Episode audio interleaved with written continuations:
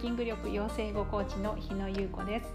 このポッドキャストではこれまで努力をして TOEIC でハイスコアが取れるようになってきたが英検準1級1級という難しいテストに合格ができるようになった。でも英会話力になると苦手意識を持ってしまう。そんな方が英会話力をアップさせるための現実的なヒントをお伝えしています。英会話の力を身につけていろんな人に出会えるようになったりお仕事の幅を広げたりプライベートを充実させたりそんな新しい一歩を応援したいと思っています。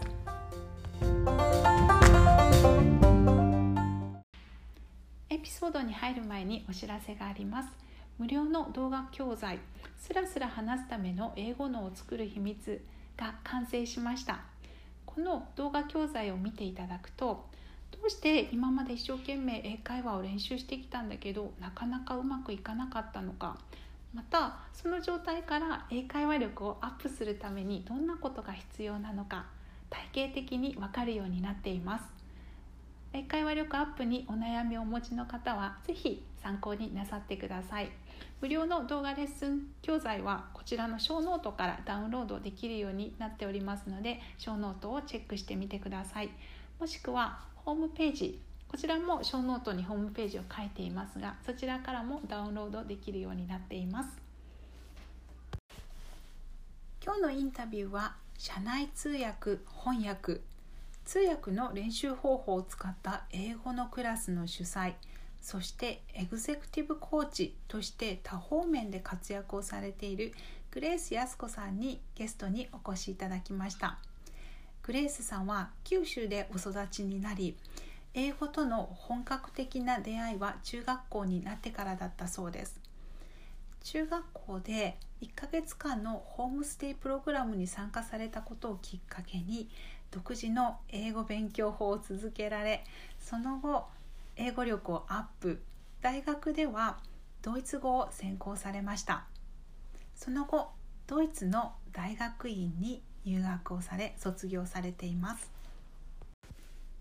日本にお戻りになった後は日本語とドイツ語の通訳そして日英通翻訳社長秘書のご経験をされその後外国人上司の方のもとで働くバイリンガルエグゼクティブアシスタントのお仕事に就かれました。そして現在は日英の社内通翻訳のお仕事で活躍をされています。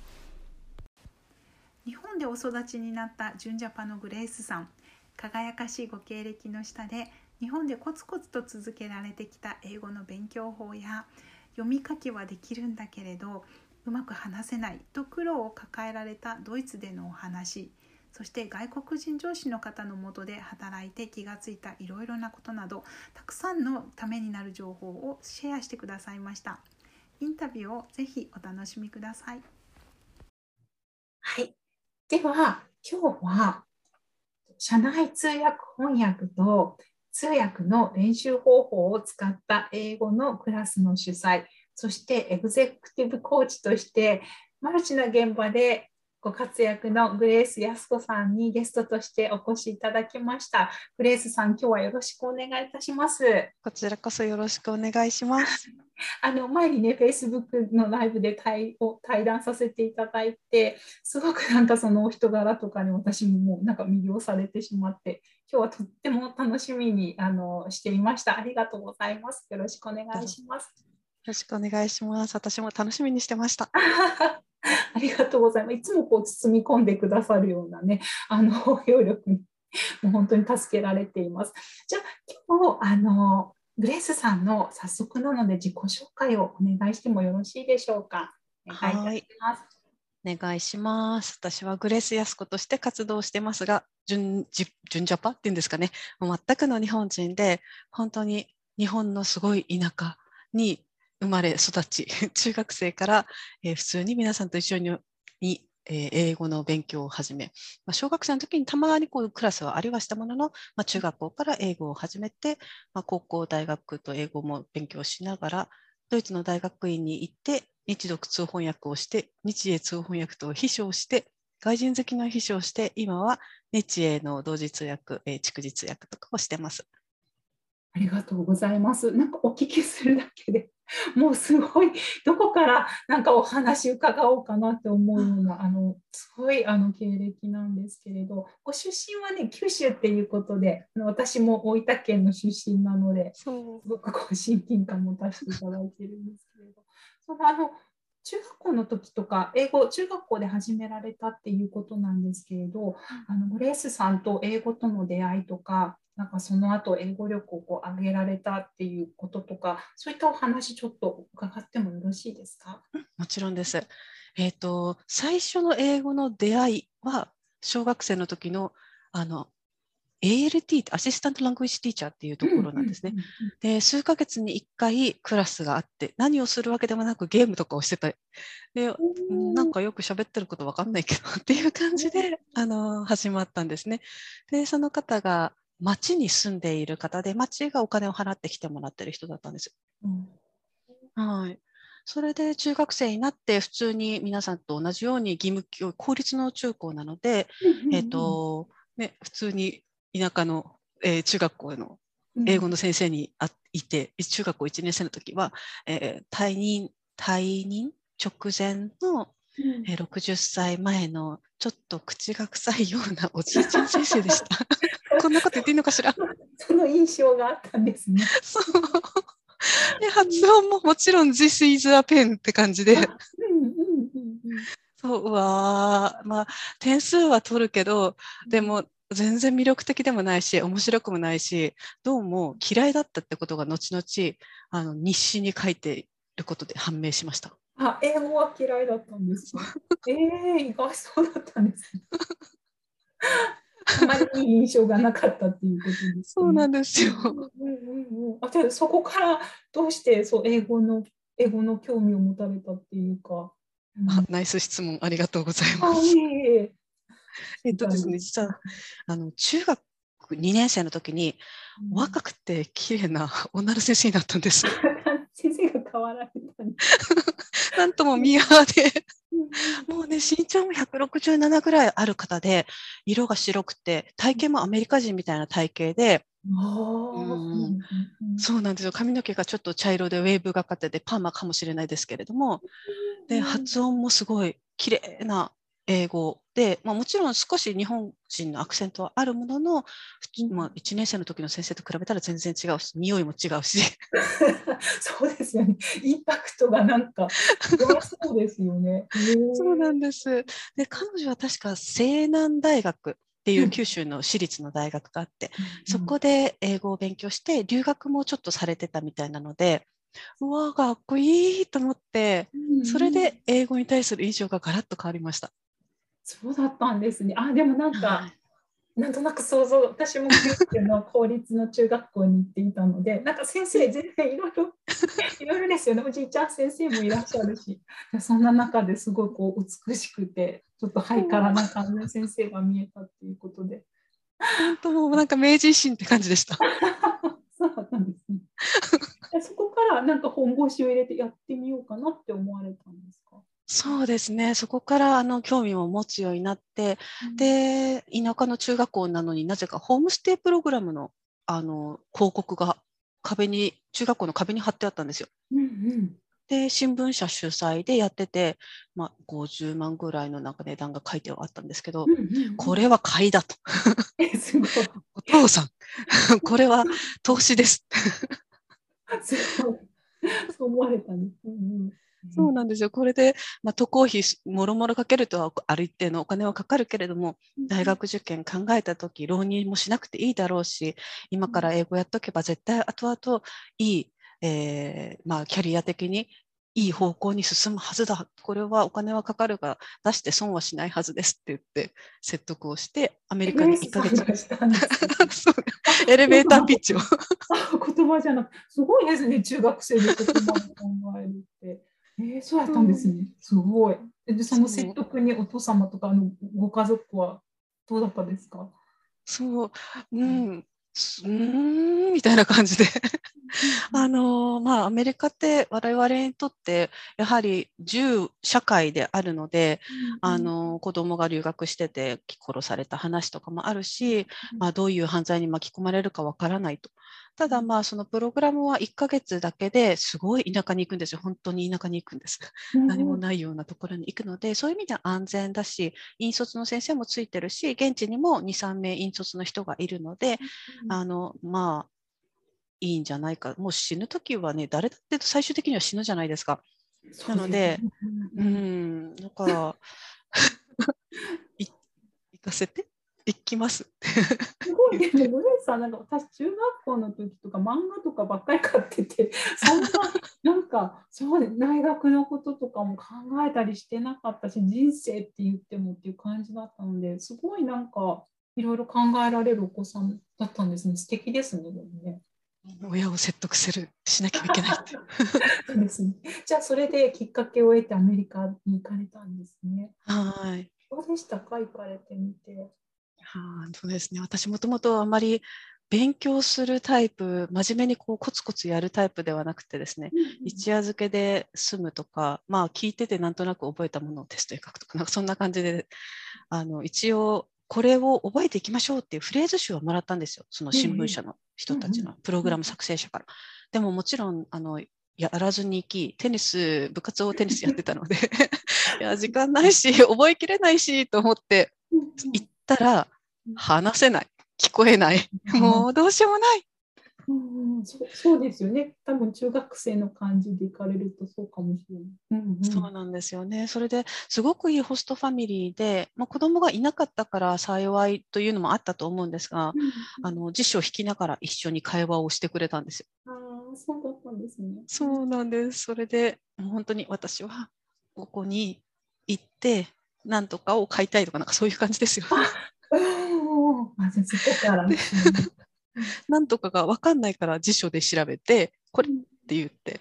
話を始めるところからやだったんですけど、やはりそのもどかしさはやっぱりありました。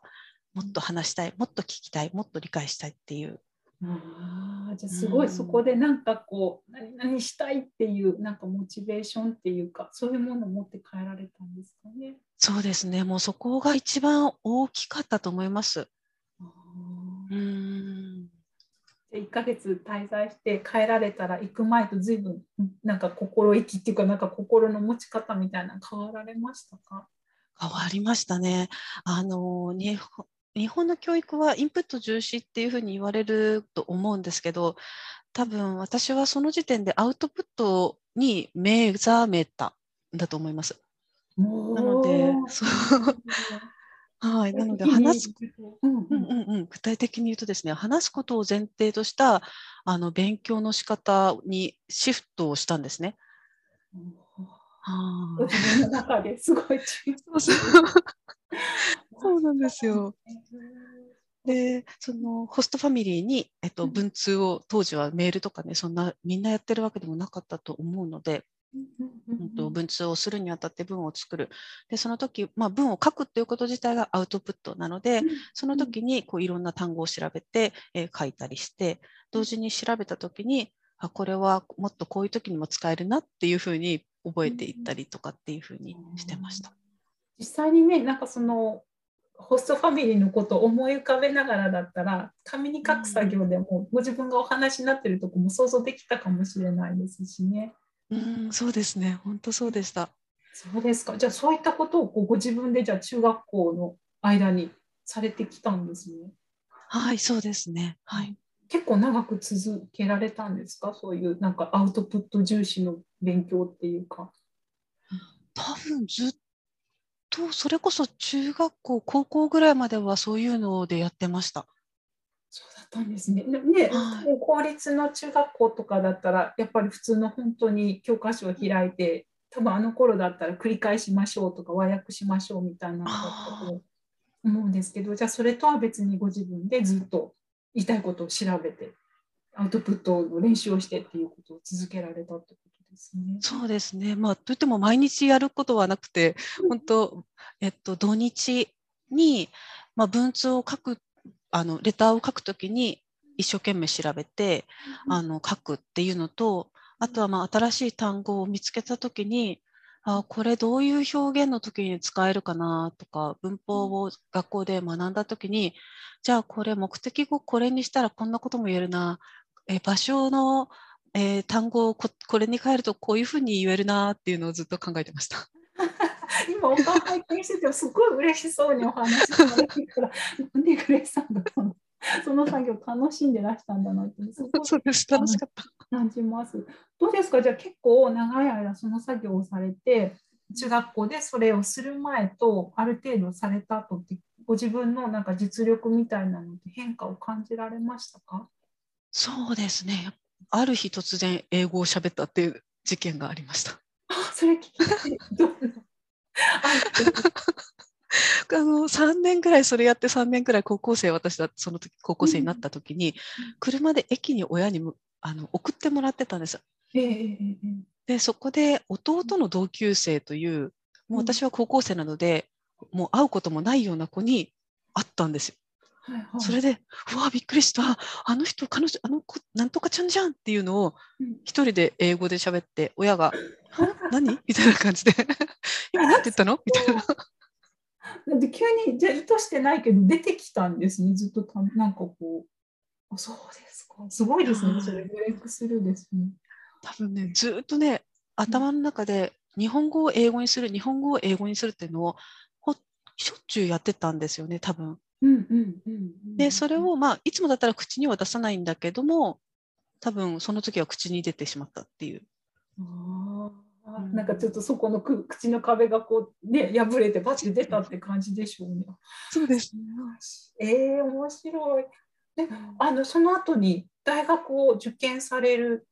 ことになると思うんですけど、えっとはいグレスさんはドイツ語を専攻され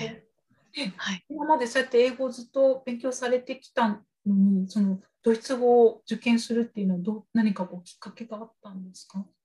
えっとですね父の知り合いが英語をある程度喋れるようになるなったんだったら次二十歳前に新しい言語を学んだ方がいいっていうわけのわからないことを言っていた そしてそれを私は何も疑わずに信じてよしじゃあ英語じゃないやつにしようって 考えたんです。すごいですね。でも そうですか。すごい面白い。単純あでもあのあれですよね。グレスさん上智大学のそうですね。外国語学部。はい、でも受験って多分英語もありますよね。はい、ドイツ語はなくて英語と,、えっと社会と国語かな？あー。英語ってなんか上智大学の英語ってなんかこう難しいような印象があのすごくあるんですけれど、そのなんかこう試験はもうじゃあご苦労されないぐらいになってたんですかその時点で。そうですね。あの、私本当、高校の時もテニスをやっていて、あの 本当、朝起きる。1時間だけ勉強して学校に行く。学校着いて1時間だけ勉強して、授業を受ける。終わったらテニス。終わったら帰るみたいな。そんな生活で。結構高高校生2年生ぐらいまでですか？3年の夏までですね。あ すごい。そうですね。そうなので、なぜ受験ムードにみんななっていく中で、赤本を見て、上智って本当に長いんですよ、英語が。ねなんか私もちょっとちらっと見たことあるけど結構長いですよね。そうこんなの解いてる時間はない。パタッて閉じて。閉じました。もうこれは無理だ。こんな、こんなことやるより基本できてればできるはずみたいな感じで。すごい、なんかグレーさんさん、お侍さんみたいですね。もう本当。ただ、うんあの、ラッキーなことに、うちのお家のお嬢さんが、あの、そういう教育、高校の先生だったんですよ。あ、そうだったんです。あの、はいお父さん、お嬢さんが。うんうんそう、あの、お寺のお嬢さんが。うんうんそう。で、その方が、あの、英語やるんだったら、この本がいいっていうのを教えてくれたのがあって、今もあるかちょっとわかんないですけど、OSP っていうなんかメソッドがある。OSP っていうのがあって。はい。で、それをやると、あの、まあ、それが解き方みたいな感じになるんですよね。攻略をどういうふうに解いていくのかっていうのを書いてあって、で、それをやるともう全然本当に時間内に終わるぐらいのスピードで解けました。そうなんですね。じゃあ、はい本じゃなくてそっち側から。あ、そうです、そう。です。はい。あでもね、それ多分その多分そこまでに至る措置っていうのがずっとアウトプット練習であったからだと思うんですけど、うん。そうだったんですね。素晴らしいです。はい。じゃあそれで難しいその受験英語もこうもうクリアされてでドイツ語を学ばれてでいかがでしたか？大学時代はじゃあどのような感じでお過ごしだったんですか？大学はうん私はちょっと標準語が喋れない人だったので、そこで大きなカルチャーショックを受け、方言しか喋れない辛さ。なんとなく東京ね行かれたらやっぱり九州の言葉からまたカルチャーショック受けますよね。もうびっくりでしたね。みんななんか、しかも上智ってキラキラした女の子がいっぱいで、なんかブランド物のバッグとか、もちろん着飾って、やっぱり男の子が好きそうなお洋服を着たりとかっていうのが結構あって、わあ、すごいなーって思って。わかります。なんとなく。そうそうんですう。だラッキーなことにあの寮に入っていてあのシスターとかが一緒にいて、まあ、ご飯とかも朝と夜はもうコックさんが作ってくれるようなとこだったのでなんか生活には苦労せず寮の中にはお友達もいるのでそういう意味でこうなんて言うんでしょうね。あのソーシャルソーシャライズしながら、勉強もして、うん。うんそんな感じですかね。一応サークルは入ったんですけどそんなに一生懸命ではなかったです。テニスみたいに。あそうだったんですね。はい。そっか。じゃあ、あれですかね、ドイツ語をもう一生懸命勉強されてっていう感じだったんですか、じゃあ、学校では。それがドイツ語はなかなか難しいなと思ってあの名詞の前に男性女性中性の名詞ああなんて言うんだろう漢詞がついて、プラス、ス動詞がすごい変化するんですよ。ああ、そうねなんですよ。私、あんまりドイツ語がわからなくて、難しいっていう印象しかないんですけど。そうなんですよ。フランス語と同じような形であの動詞が変わっていくので、この覚覚えるだけであまり暗記が得意ではないので、覚えるだけで大変だと思って。で その時は国際関係社会学と心理学とかよく楽しんで受けてました。だったんですね。うんいやなんか、ね、でも今あのコーチとしてもご活躍なのでそういったその時の、ね、後にその国際的な秘書のお仕事もされるしそういったその学学校で学んだことっていうのは生かされてるのかもしれないですよね。そうですね、まあ、あの経験がなければドイツの大学にも行ってないので、うんはいそうですか。で、ね、その後そう今ちょっとお話しいただいたんですけどドイツの大学院に入学されるということでなんかそそこもあのお聞きしてもいいですか？ドイツ語難しいなって思われてたのにでドイツの大学院まで行かれるってなかなかないと思うんですけれどどうして受験をされようと思ったんですか？えっと、もともと,、えっと大学院に行くのが私の中では普通のことになってたんですよ、自分の中の。なんでかわかんないんですけど。で、みんなは普通、なんだろう、多くの人は就職活動をするんですけど、私はそういうのにあんまり興味なくて、もともと私大学院行くからしなくていいか、みたいな感じでいて、ただ行き先をアメリカにするかドイツにするかっていうのですごい迷ってたんですけど、うんあのドイツ語学科なのにドイツ語が喋れない自分にこうなんて言うんでしょうあまり誇りを持っておらずじゃあほドイツ語喋れるようになればいいじゃんと思ってドイツの大学に行きました。あそうだったんですね。ねはいドイツ語を学んでらしたので、読み書きのレベル、読み書きって言ったらあれですけど、書いたり読んだりっていうことは、ある程度おできになったっていうことですかね、最後の方は。そうですね中級くらいのレベルはできるようになってたってあいう。素晴らしいですね。だけど、お話っていうところでちょっとなんか話せないなっていうもどかしさを感じられて、じゃあそれを克服するためにドイツの大学に行こうって思われたわけですね。はいどうでしたか、ドイツ。私行ったことないんですけれど。あーで実際行ってみたり滞在されたりしてなんかお感じになったことはありますか？あのドイツっていう国自体はすごく住みやすいところで、あのフランスとかと比べると綺麗だし人は、まあ、実直な感じなので、うん日本人に似てるとも言いますし、あの国としては生きやすい住みやすい国だなというふうに思います。ですねの大学院では何のあの専攻をされたんですか？えっとですね、ヨーロッパ学っていう勉強をしてたんですね。あそどうでしたか？大学あのねちょっと話すっていうところではまだ難しさを感じたまま留学されたっていうことなんですけど、うん、なんかドイツ語え多分大学に行くと話しないといけない機会とかも結構あったんじゃないかなと思うんですけど。そうでしたか、そういう読み読み書きからこう話すっていうことをしないといけない環境に行ってみて。えっ、ー、とですね、一時は喋れなかったです。あの喋れないっていうのは、言葉ができないから喋れないじゃなくて、もう何も喋れない。あの家でも喋れないっていうか。それはどうしてだったんですか？なんか。いやそれが多分ある程もしかしたらこういう経験したことあると思うある人もいるかもしれないんですけど、うん、新しい言語を学ぶときに、まあ、インプットの量が多分ある一定に達してないとアウトプットができないっていうのも一つの理由だと思うんですね。うん、うん、で自分には話せるこうパーツがないというか何か作ろうとしても作るパーツがなくて、うん、うんって喋れないし、あとは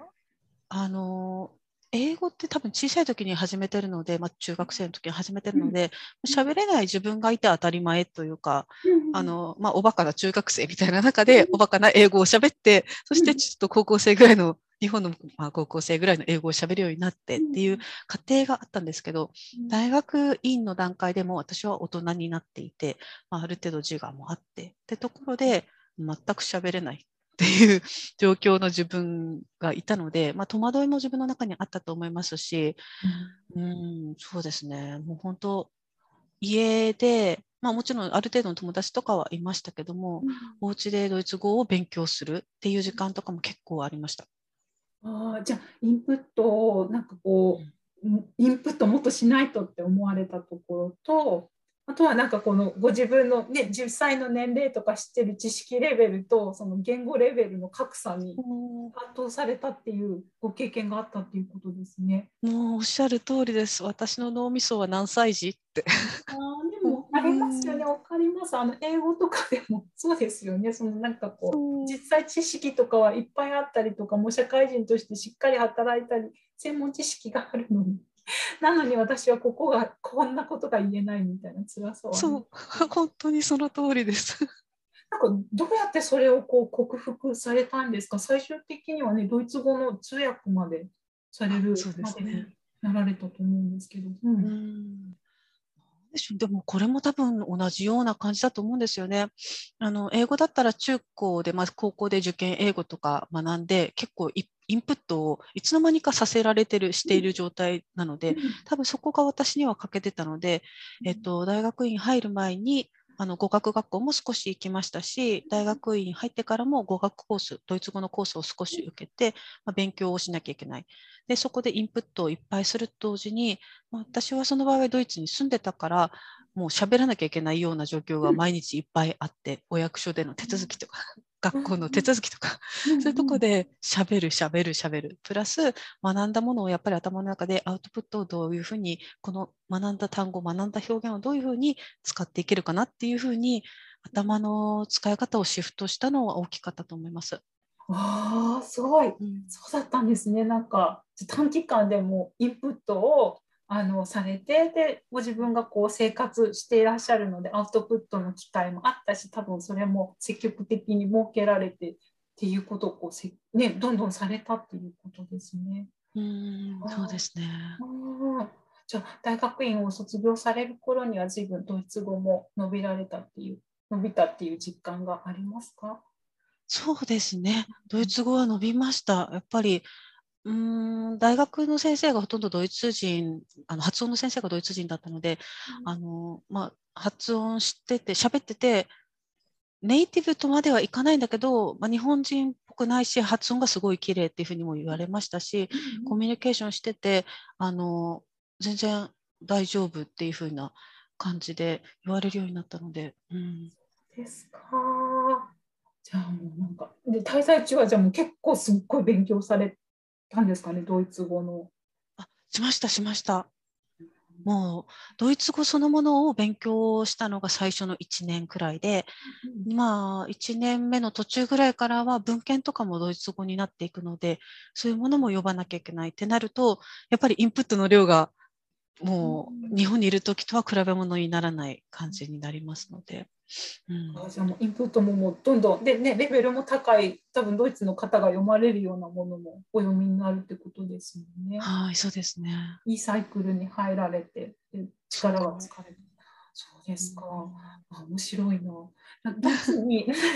あの滞在してみてあのね、グレさんいろんな国の方とお仕事された経験もあると思うんですけどなんかドイツに滞在してみてドイツの方とこう一緒にお暮らしになったりとかして日本との違いとかがあったらこんなことがあったよっていうのを教えていただいてもいいですか、うんうんうん。えーと、2つあるのかな？メインだったら。あのベーゲーってドイツ語で言うんですけどあのシェアシェアルーム？フラットみたいなところに住んでるんですドイツ人のこと。そしたら、あ、そう、ベゲーって言うんですけど、あの、そこで毎週金、金曜日、土曜日はみんな結構パーティーとかして人をお家に呼んだりするんですけど、日曜日にお掃除の日があるんですよ。えみんなですか？えー、すごい。まあそれは多分私が住んでたとこがそうだったのかもしれないんですけど、もう今日は誰がどこ担当みたいな感じで割り振られて、お部屋の中掃除掃除機かけて、拭き掃除はしないけど、お手洗いとかシャワーとか全部きれいにしていくんですね。すごい。なんか聞いたことがないから面白いですね。それはもう、わあ、これってドイツ人だなって思いました。なんかドイツの方ってお掃除とか、なんかされるイメージはすごいある。あったんですそうそうそうなんですね。そう。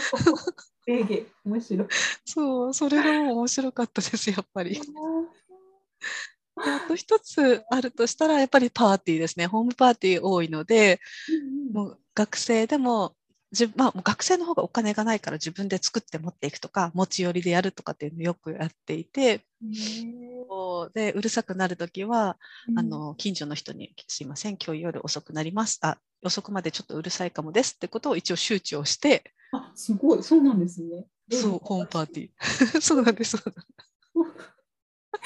なんか、なんかね、ドイツの方のあのお人柄っていうか、なんかこう、伺える感じがしますね。ちょっと、はい、行ってみたくなりました。ぜひぜひ。ありがとうございます。じゃあ、まあ、あのもうね、いっぱいお話を伺いたいんですけど、じゃあ、帰国された後から今のあのお仕事ですね。なんか社内の通訳や翻訳とか英語の塾を主催されたりあとエグゼクティブコーチとしてもご活躍ですけれどそれまでのなんかこう経緯をお聞きしてもよろしいですか？あもちろんですもちろんです。えーと、ドイツから。最初はドイツからお帰りになったらどんなお仕事をされたんですか？帰った時は一番最初に言ったのはえっと、マーケティングの会社で翻訳、資料の翻訳をやってました。で、それは仕事っていうよりアルバイトみたいな感じでちょっとやって、つなぎでやって仕事を見つけるっていう形で、見つけた仕事が日読の社内の通翻訳です。すごいですね。そうですか。じゃあ、えっと、いかがでしたか？それそれまでに通訳通訳とか翻訳とかって、ね、きっと特殊なあのスキルがいるのかなと思うんですけどそれはもうそこで練習されたっていう感じですか？ドイツ語の通訳。そうですね。あの翻訳はもちろんそんなに苦にもならなかったですし通訳はもう英語を最初通訳し始めた時よりも楽だなっていうふうに感じてたんだなって楽だったなっていうふうに後で分かりました。でも、うん、一応日読の通訳学校もちょっと行きました。あそうだったんですね、うん、じゃあその後日英のね今されてるみたいなの翻訳をされることになるのかなと思うんですけれど、うん、ドイツ語から英語にこうやってみようかなと思われたのは何かきっかけがあったんですか？えーとですね、やっぱドイツ語の需要っていうのが少ないなっていうふうに思ったんですね。そうで、まあ、もちろんその会社で一生をやるんだったらそれでよかったのかもしれないですけど、うん、ん、そうじゃないよなって思った時にやっぱりドイツ語より英語に変えようかなっていうふうに思って、それで、まあ、翻訳通訳の経験はあるけど英語はないからじゃあ何か他に、えーと、経験がない日英の通訳翻訳を経験させてもらうけど私が他に何か付け加えることができる付加価値は何かなって考えて、まあ、秘書っぽい経験をしたことがあったので、秘書検定取って日英の道に入ったんですね。そうなんですね。なんか、それもドイツ語の翻訳だけですごいなと思うんですけれど、じゃあそこから日英の通訳に変えられて、で、秘書の検定も取って、うん、で、えっと、ドイツに行かれてる間って、じゃあ英語お話になる機会とかも結構あったんですか？それが、たまにクラスで英語のクラスっていうのはあったんですね。うん、えっと、英語で国際政治を学ぶとか。いうクラスはあったりとか、例えば EU 議会に見学に行く、あのエクスカージョンってあの研修旅行みたいなのに行くときは、あのそこの人たちが、まあ、ドイツ語で喋る人もいるけど、スピーチする人の中には英語を喋る人もいたりして、っていう感じで、ちょっと触れてたけど、翻訳通訳をバリバリやるほどまではなかったですね。そうなんですね。でもじゃあそこからもう一回、うん、そのね、翻訳通訳ってやっぱりすごいレベルが高くないとっていうね、英検1級がスタートとかよく言われますけど、そこまでもう一回伸ばされ、どういうふうに伸ばされたんですか、力を。そのいわゆる試験の点数でいうと、あの860ぐらいだったんです、最初、あの勉強せずにひとまず受けようと。 TOEIC 受けて860がその次の会社に入った時ぐらいの点数なんですね。うん、すごいですよね、勉強せずに。いやもうそれはもう受験英語の名残でしょうか。でも受験も何でした ?OSP でされた。そうそうそうそう。すごい、すごかったんですね、でも。そう。で、終わ、辞める前に取った点数が、それももちろん勉強せずに力試して受けて970かな。なので、あの、その会社にいる間に通訳学校にも行って勉強はしました。ああ、そうだったんですね。じゃあ、まあ、あの、もともと高いスキルは、あ高い、そのねベース、ベースはあったけれど、そこでじゃあ、あの、通訳翻訳を通して力を伸ばされて、で、最終的にもっと力を上げられたということですね。うん、そうですね。はい。じゃあ、えっと、日英通訳は、えっと、社えっと、社長秘書もされたんですか？あ、そう、兼任だったんですよ。それは、えっと、日本人の方の秘書？そこは日本人の社長さんでしたね。はい。そうですか。その後また転職転職されたんですね。はい。それはどんなところにお仕事を？されたんですか？それは、うん、えっと、外資系で外国人好きの秘書っていうのにしたんですね。通翻訳からちょっと外れたんですよ。意図的にですが。本当ですね。あ、それはやっぱり秘書業務ちょっと特化しようかなと思って変わられたんですか？えっと、2つ理由があって、1つ目が、まあ、死ぬまでに1回やってみたいなって思ったんです。大変だろうと。絶対外人付きの秘書は大変だ。でもやってみたいっていう、そのチャレンジ精神と、で2つ目があの出張とかにアメリカに前の会社でついていってたんですけど、1、2週間滞在して、あの日頃の日常会話が一番難しいなって思ったんです。なので、人の言ってることを訳すのはできるんだけど、自分の言いたいことを言うとか、あのうまく会話をあの流すとかが難しいって思ったので、それで、えっとまあ、私の頭の中は結構ドイツ語によっていたっていうのも一つの理由かもしれないんですけど、うん、そこで日常的に英語を話せる環境に身を置こうと思って、外人好きの秘書っていう形で転職しました。ああ、そうだったんですね。じゃあ、外国人の方のなんだろう秘書っていうのは大変だなってご自分でイメージがあったけどそれをちょっと経験してみたいって思われたことともう一つはあの今までだったらこう、ね、役を人が言ったことをあの分かりやすく訳するっていうことがお仕事だったけれどご自分で発するっていう経験を積まれたいなっていうその2つの意図があって転職されたんですね。すごいなんかいつもでも明確ですね。これがやりたいからこうしようっていうことをなんか常に考えてご自分の道を開いてらっしゃるような気がしますね。素晴らしい。ですか？どうでしたか？あの実際にじゃあ外国人の方付けの秘書をやってみて。へえ大変でしたよ。そんなところが大変ですえっとですね、やっぱ文化的な差っていうのがあって、うん、あのまあ、日本人との部下がいて、外国人のまあ社長、CEO がいるとしたら、やっぱりうまくやれる人もいればやれない人もいるんですね。うんうんでその理由の一つがスピード感が一個大きなポイントで、うんあのーちょっとしたことだったら言われてすぐそれこそ1分2分経ってすぐに出せるようにしておいてほしいとかなんなら喋りながらこっちはもう回答を準備するぐらいの勢いでのそのスピード感なんですね。そうなんですね。求められる作業効率っていうか、そうなんですね。もうそこはねすごいみんなおってなりますね。うんなりまうすよ。んそうだからそれがやっぱり一番大きな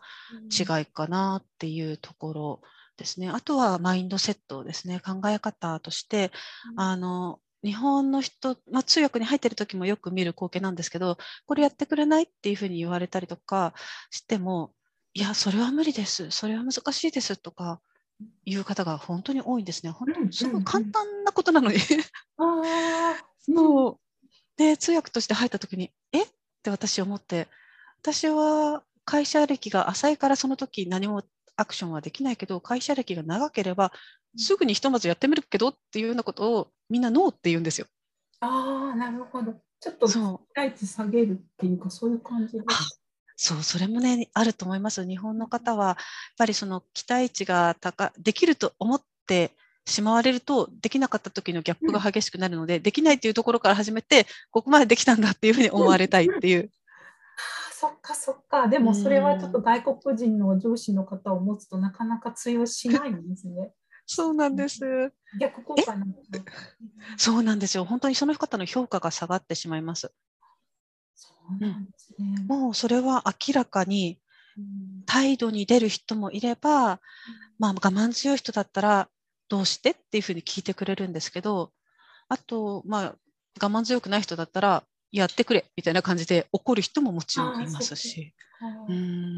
なんかスピード感のね、お話もなんか丁寧にした方がいいんじゃないかなみたいに思ってしまったら、ね、また向こうの期待に添えなかったりもしますもんね。そうなんですよね。だから、やっぱり相手の期待度、期待レベルっていうのを知るっていうのはもちろん重要ですけど、やっぱ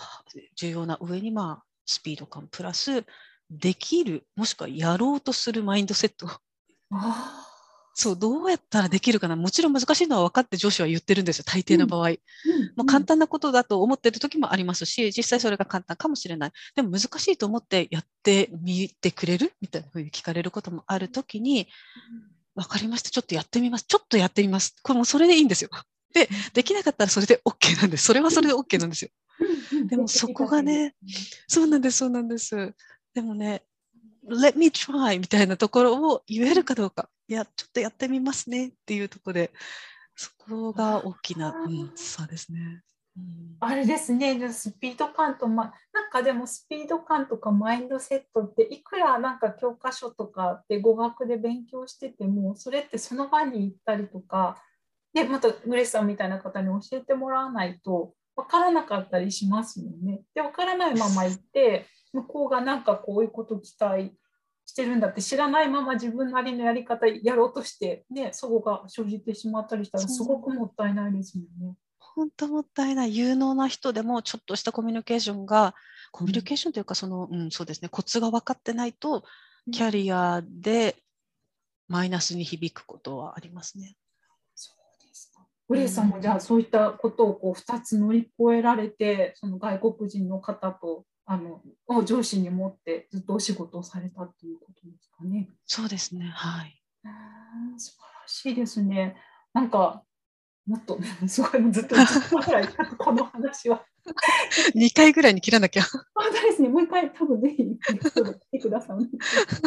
であのね、そんなすごい経験されたんですけれど、でそれを経て、えっと、今のお仕事ですよね。社内通訳とか翻訳と、あとは通訳の練習法とかを使った英語クラスの主催、そしてエグゼクティブコーチとしてご活躍ということなんですけれど、あのお仕事ね、またそれぞれについてちょっとお聞きしてもよろしいですか？はい。お願いします。じゃあ、まずどうしよう社、社内通訳と翻訳から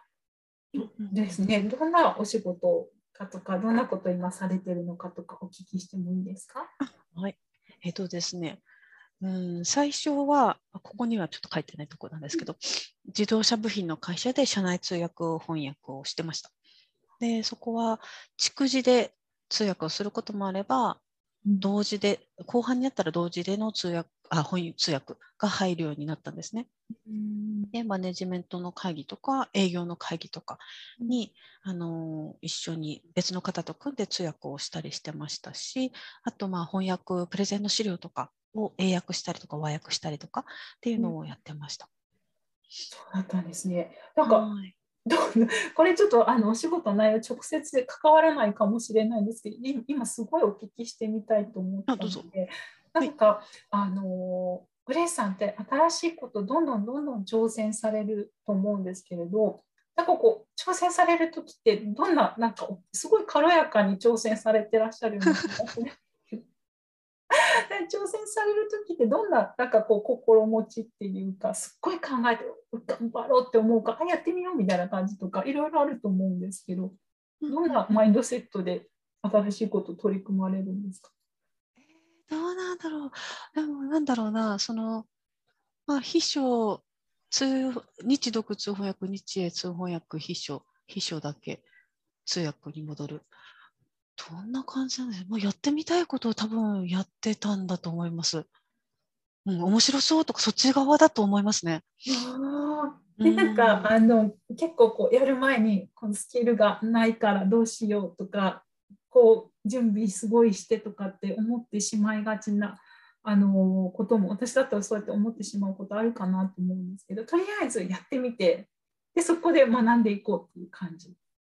ですかね。えっとですね、やるにあたって数年多分準備してるんだと思います。そうなんですね。はいそうか、そうか、そうか。すごいいっぱい成し遂げられてるから、どんな感じなのかなって思って。そうで例えば秘書をやるにしてもあの、まあ、秘書の試験を受けなきゃいけないでそのためにそうちょっと準備をするっていうのを、まあ、数ヶ月とかね数年かけてちょっとずつ取りながらっていう感じですね。じゃあやりたいなと思われたことがあったらそのやっぱりちゃんと準備はされるんだけど準備しながらなんかタイミングが来たらポンって飛び込むっていうあそういう感じです。はい。素晴らしいです。すいませんちょっとすごい個人的に興味 全然全然言われてみれば私も考えたことなかったです。いやいや、わかりました。じゃあ、えっ、と、じゃあ、社内通訳とか翻訳とか、今もじゃあお仕事はずっとこのお仕事もされてるんですよね。じゃあ、そうですね。はい。社内での通翻訳やってます。あーうんどうですか、このお仕事の楽しさとか難しさとか。あります？ね。楽しいのはやっぱり、あ、うまくできたっていう時は楽しかったり、喧嘩してる人たちが通訳が入ることによって、ああ、なんだ？っていう感じで、じゃあ大丈夫だね？っていうふうにこう和解するような時とか、ああ、なんか、ああ、よかったって思いますし、今までけんけんがくがくお互いに喧嘩してた人がいる会議の中に、はい、通訳として入ります。それでもうことが落ち着きましたとかいうのは、ああ、よかったって思いますし、それはもしえどどういうことでそれは落ち着かれるんですかね？やっぱ客観的になるとかそういう感じですか？あのですね、単純に実はお互いの理解が間違ってたっていうことがあったりとかもします。ああ、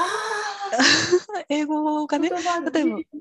英語、英そう語の理解がっていうことですか？そうなんです。本当にもう、そう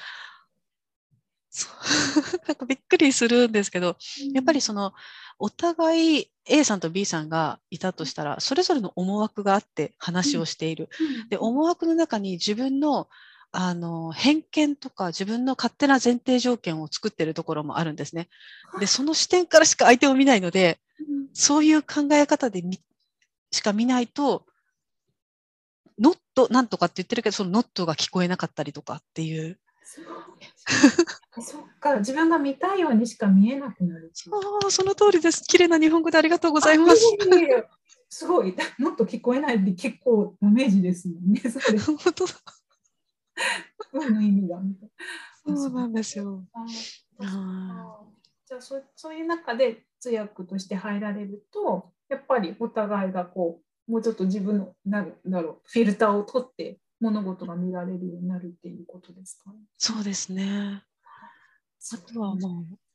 そう、それは本当に、いまあ、それは正式には通訳としていうよりも、コミュニケーションのサポートとして入ってって言われた会議だったんですね。そこで、あれ？なんか今ずれてるんですけどって気づいて、すいません、これは今こういうふうなことを言ってらっしゃいましたよね？っていう確認をしたところ、え？っていうふうに言われて、誤解が分かったっていう。でもそれ分からないままだったら結構ね大損害っていうか。そうですそうです。うん、恐ろしいですね。面白い。じゃあそういうねなんかあの通訳がうまくできたっていうこととあとはね2人 ,2 人双方の誤解が解けるっていうそういうことができたっていう時にやりがいを感じられるそうですね。はい。逆になんか難しさみたいなものもありますか？ありますね。えー、一回一つ失敗したことが実はあります。そうなんですか。これは同時通訳をしなきゃいけない会議で、しかもかなり重たい会議なのに、資料を夜中までチームと一緒に作っていたがために、自分が通訳としての準備をせずに入ったことがあるんですよ。で、やっぱりボロボロになりました。あ、ここでこの人が喋るんだ。あ、ここでこの人が喋るんだっていう流れをやっぱり通訳は把握して、あの先読みをして頭の中で、あ次が次何来る、次何来るっていうふうに事前に準備していると落ち着いて、まあ、パフォーマンスができるし、資料があればその資料の中で、まあ、コアのメッセージは何なのかとか、相手は何を言いたいのかっていうのを理解した上で、やっぱりそのいいパフォーマンスをするように心がけるんですけど、うん、その事前の準備が全くしていなかったので、通訳がボロボロになって、もうかっくり っていうことはありました。そうなんです。私ね、通訳さんの仕事って詳しくすごく分かってないところがあったんですけど、やっぱりその準備っていうか、あのコアのメッセージっておっしゃいましたけど、どんなものをこう話そうとしてるのかとか、流れとか知っておかれることで、全然じゃあやっぱりパフォーマンスとか変わってくるんですね。大きく変わります。じゃいつも逆に言うとその準備をされて臨まれるっていうことですか？うん、おっしゃる通りです。はい。なんか単語とかもね、会議によって多分専門用語とかいっぱい出てくるのかななんて思うんですけど、それも事前に仕入れをされるんですか？仕入れを？そうです、仕入れを。いろんな人から情報をもらって、この人たちはどういうふうに話を運びたいんですかね？とか、今日のポイントどこですかね？とか、そういうのをあの関係者にちょっと聞いてみたりとか、あとはやっぱりその会社によってはグロッサリーって言って単語表があるんですね。なのでそれをゲットしたり、過去の資料とか過去の会議によっては録音もあるんですね。で、新しい業界に入ると、その業界の知識とかビジネスモデルをよく理解してないために、この数字が上がるといいのか悪いのかっていうのが変わってくる。そう。そこら辺をね、そうなんです、そうなんです。それをかなり必死で勉強します。なんか単語とか覚えるのすごい大変そうだなと思うんですけど、なんかどうやって覚えてらっしゃるの？もうひたすらやっぱりリピートとかそんな感じですか？なんでしょうね。まあ、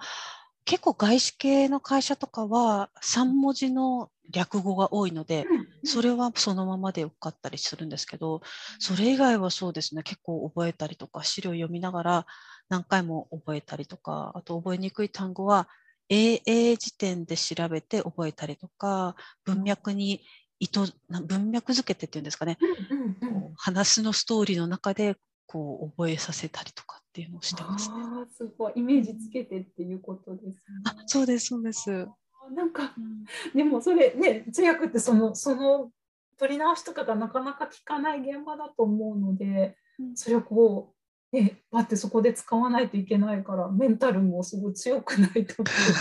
準備もすごいですしなんか度胸もねいるのかななんて思ったりすごいですか。いや面白いです。じゃあ次のお仕事ですね。通訳の練習方法を使った英語のクラスの主催もされているということなんですがこれもちょっとお聞きしてもいいですか？はい、えーとこれはそうだな通訳の練習法、私がまあ今まで通訳になっていく中で、英語力がやっぱりどんどん上がっているのは自分でも分かっていて、それを使えば他の人ももちろん英語力が上がるんじゃないかというところから始まって、あのー、希望者に英語の通訳訓練、通訳になるために訓練をこういうことをします。それによって英語力を上げていきましょうっていうようなクラスをやってます。ああ、これはじゃあ、あのか私もこれなんかすごい素敵だなと思ったんですけど、ね、多分なかなか公に 出されてないと思うんですけどこれはどういうふうにアクセスをして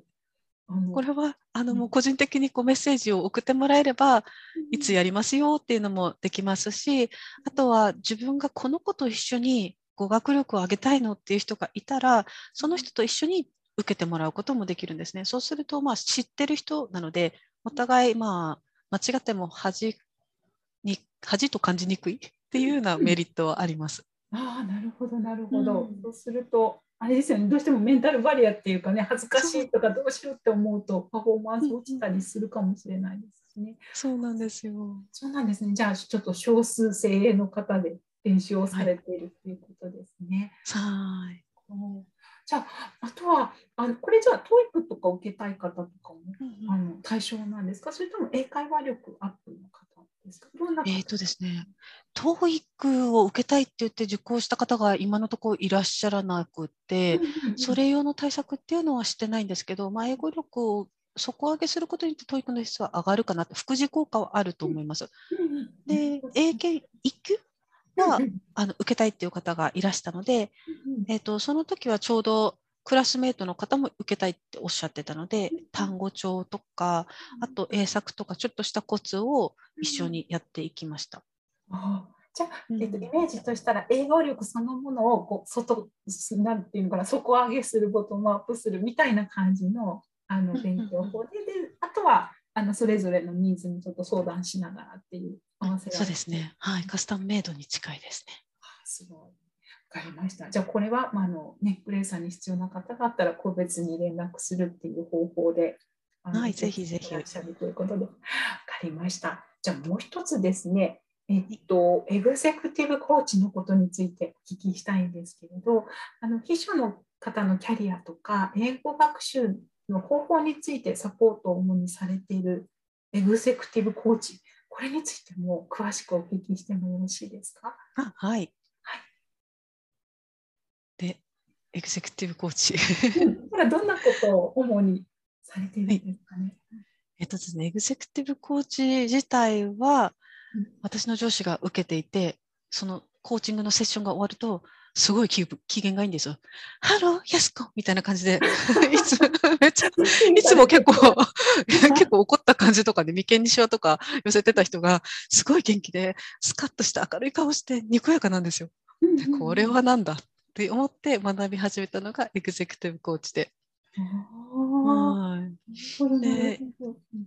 いろんなツールを使ってエグゼクティブの考えてることとかを一緒にこう話をしながら話してもらいながら、そうその人が自分の道を、えー、切り開いていくっていう感じなんですけどその手法を使いつつあの英語の学習方法とかあと秘書のキャリアっていうのをこう見ていて。うん、例えばですけど、えーと、英語の学習方法だったら、あのー、こんな悩みがあるんです。じゃあどういう勉強法にした方がいいですかっていうのを、うん、あの決めていくんですね。分析、現状分析から希望を聞くことによって何をすればいいかっていうのを大体決めていく。で、実は、あの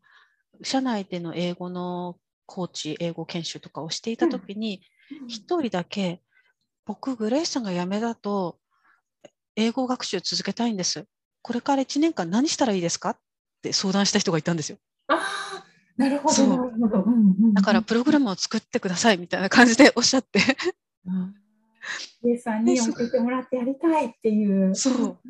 そうなんですよ。で、1年、半年か1年かやった後に、辞める。じゃあ、辞める前に教えて何すればいいですかって言ってプログラム一緒に作って1年その人が一生懸命頑張った結果その人はその本人の頑張りが大きいんですけれども、えーと、 TOEIC がリスニングパートほぼほぼ満点になるっていう。すごい そうなんですよ。だから彼はリスニングをね、すごいやりたいっていうふうに、まずは聞けるようになりたいって言ってたので、うん、そのプログラムを作って実直に実践した結果、結果が伴うとついてきたっていうのが、うんうん、まあ、そうですね。私が私はその最初のきっかけの部分しか与えてないんですけれども最初のきっかけさえあれば自分でできる人っていますよね。いますいます、はい、なのでそのきっかけだけ欲しい人はあの本当1時間ぐらい30分から1時間ぐらいであのコーチングで最終的に何をすればいいのかっていうのが分かるっていうのが一つですね。うんうんじゃあその方はそのグレイスさんにお話、うん、グレイスさんとそのエグゼクティブコーチングの手法で一緒にこう学習方法を、あのプランニングしてもらってでそれでご自分でじゃあお一人で勉強されて。で、そうなんですで、TOEIC のリスニングパートほぼ満点になる。すごいですね。はい、なんか枠組みをだからちゃんと作ってあげて、あとはその方の意思だけど、意思があっても、なんだろう、枠組みずれてたら結果出ないです。そうですね。そこは彼はいい、いいストラテジーだった、戦略だったんでしょうね。うん、最初に決めるっていう。そうですよね。なんか多分、あの私もいっぱい経験ありますけど、ね、やるちょっとずっとコツコツやってもなかなか結果が出ないなと思ったら最初の部分がずれてたっていうことがあるので、うん、そこを専門家のグレースさんとお話をして固めるっていうことで力を作っていくことですね。ですねはい、いいですね。そっかそっかじゃあ、まあ、英語の方もそういう形でされていて秘書の方のキャリアとかだとどんなふうにアプローチされるんですか？これはですね、えっと、転職とかの時が一番効果は高いです、高いと思うんですけれども、あのまあ、秘書といってもバイリンガルの秘書だと実は1000万ぐらいまで年収がいけるんですね、伸びるんですね。すごいですね。そうなんですよ。もうなんだろうな、やっぱり夢は広がるっていう感じだと思うんです。なので、そこまでにどういうことをやっていけばいいのかっていうことを一緒に考えていくっていうことが、エグゼクティブ秘書のキャリアとしてのエグゼクティブコーチングの立ち位置ですね。実際だからいろんな秘書の現場とか外国人付きの、ね、上司のところのもとでお仕事されたりしたグレイさんだからこそなんかこうこれから進んでいきたいっていうこうキャリアをねこう考えられる方のサポートが現実的なことからこうその先までサポートできるっていうことですよね。そうですね。はどうしてもなんかスタート地点に立ってじゃあどうしようって思った時に一人だったらその先ってなかなか見れなかったりしますもんね。そうなんですよね。しかも秘書ってちょっと誰かのアシスタント的存在なのであまりこう価値を感じられないもしくは周りからの評価が低かったりもするんですけども、うん。でもプロとしてやっぱり秘書を極めたいっていう人がいたとしたら年収にしても職務範囲にしても意外に広くカバーができるので秘書が本当に好きだったら、うん、やっていいと思うんですね私は、そうやって枠が外れるとなんかこうね、1000万円いけるんだとかね、うん、あのプロフェッショナルとしてどんどんいけるんだって思ったらそこからどんどん進んでいけそうですもんね。ですね。はい、もちろんその努力とかね、うん、戦略と努力は必要ですけども、うん、うん、でも全然夢じゃない。うんうんうん、可能ですね。そういう方々のサポートとかもされているんですね。はい。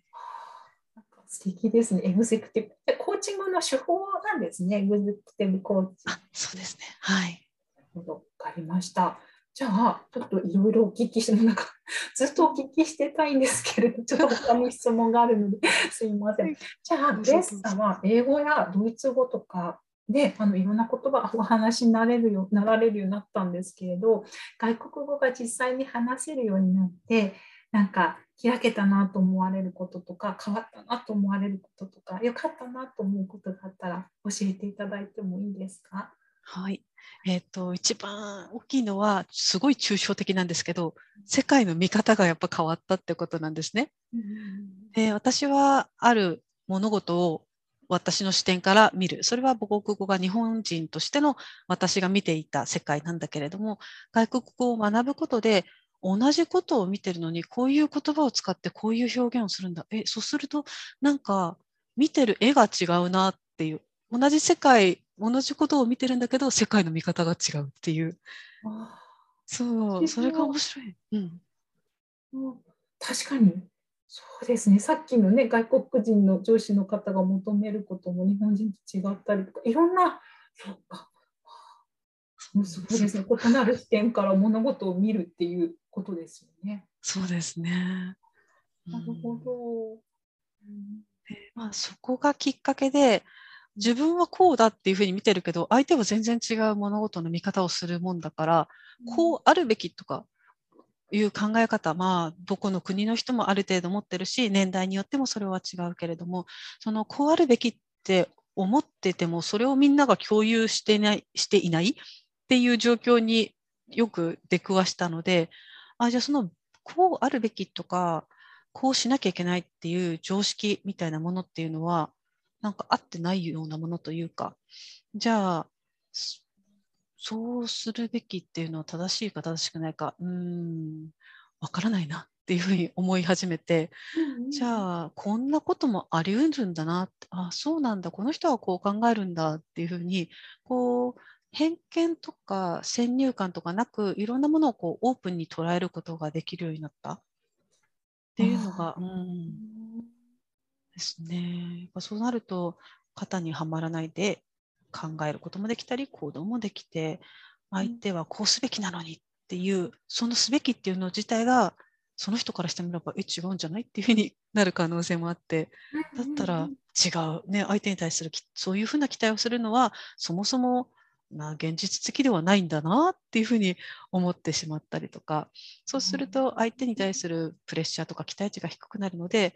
あこんなこともやってくれるんだありがとうっていうふうな感じで ちょっとなんか小さなことでも幸せになれる。幸福度がアップするっていう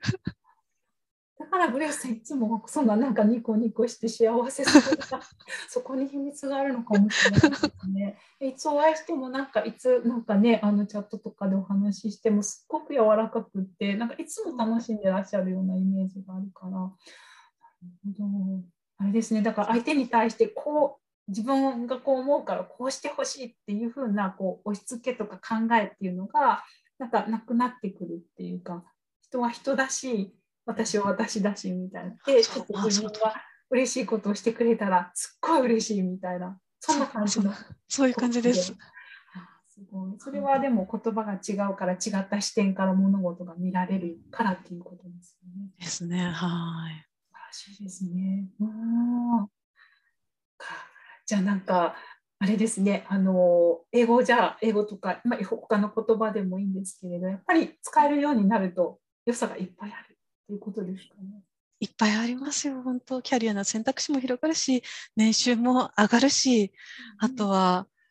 英語が通じる国に行けば、まあ、ある意味、日本語だけしか喋れない人よりも、もっとたくさんの楽しみ方があって、現地の人ともコミュニケーションが取れて、しかも新しい情報に早くありつけたりとか、この人、英語喋れなかったら絶対こう知り合えなかったよなっって人と話せるようになって新しい人間関係を深めたり広げたりすることができるので、うん、勉強して英語勉強して損はないですね本当に。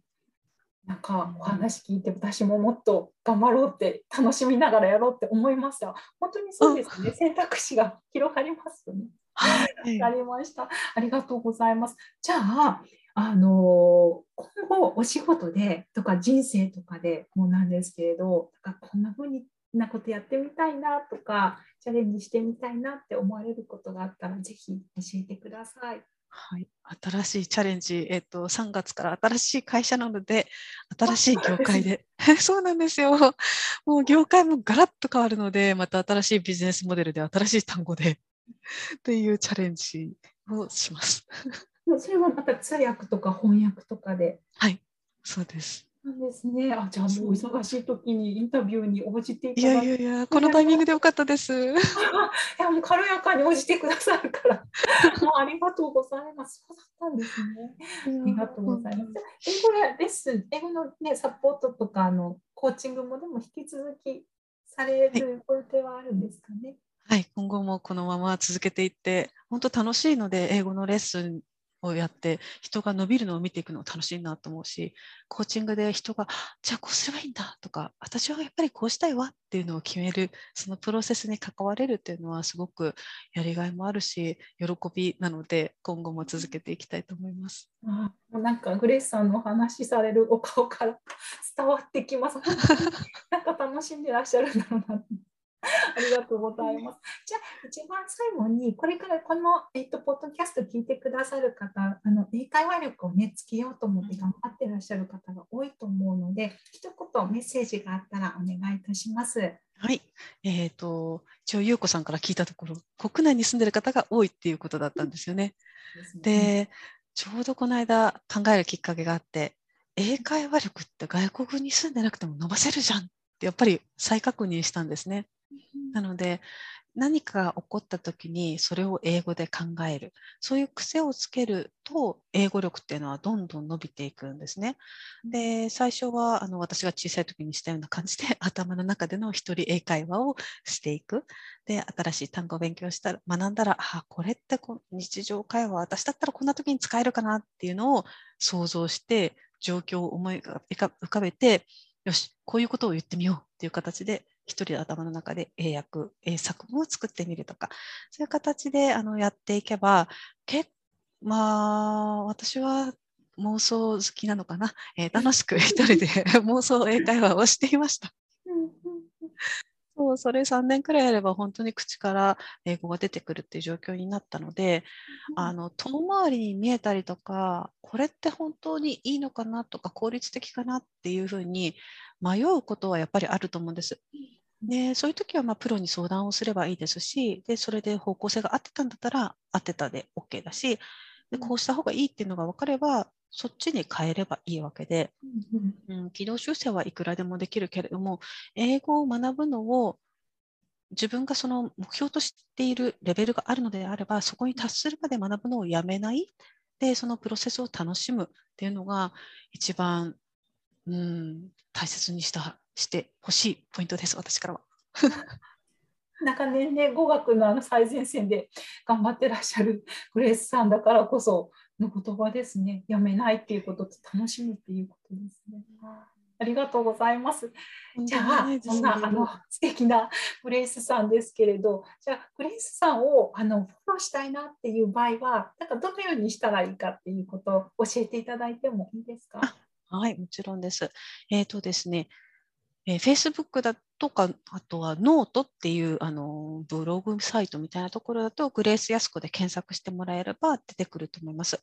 あとはインスタだと、グレース・ヤスコ・エグゼクティブ・コーチで検索をすると出てくると思います。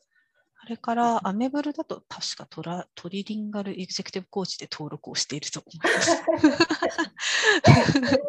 じゃあ、あの後であのそのね、えっ、ー、とごめんなさい、アカウントなどをちゃんとお聞きして、ショーノートに貼って、ショーノートの方を見て、アクセスをしてみてください。では、今日グレースさんありがとうございました。ありが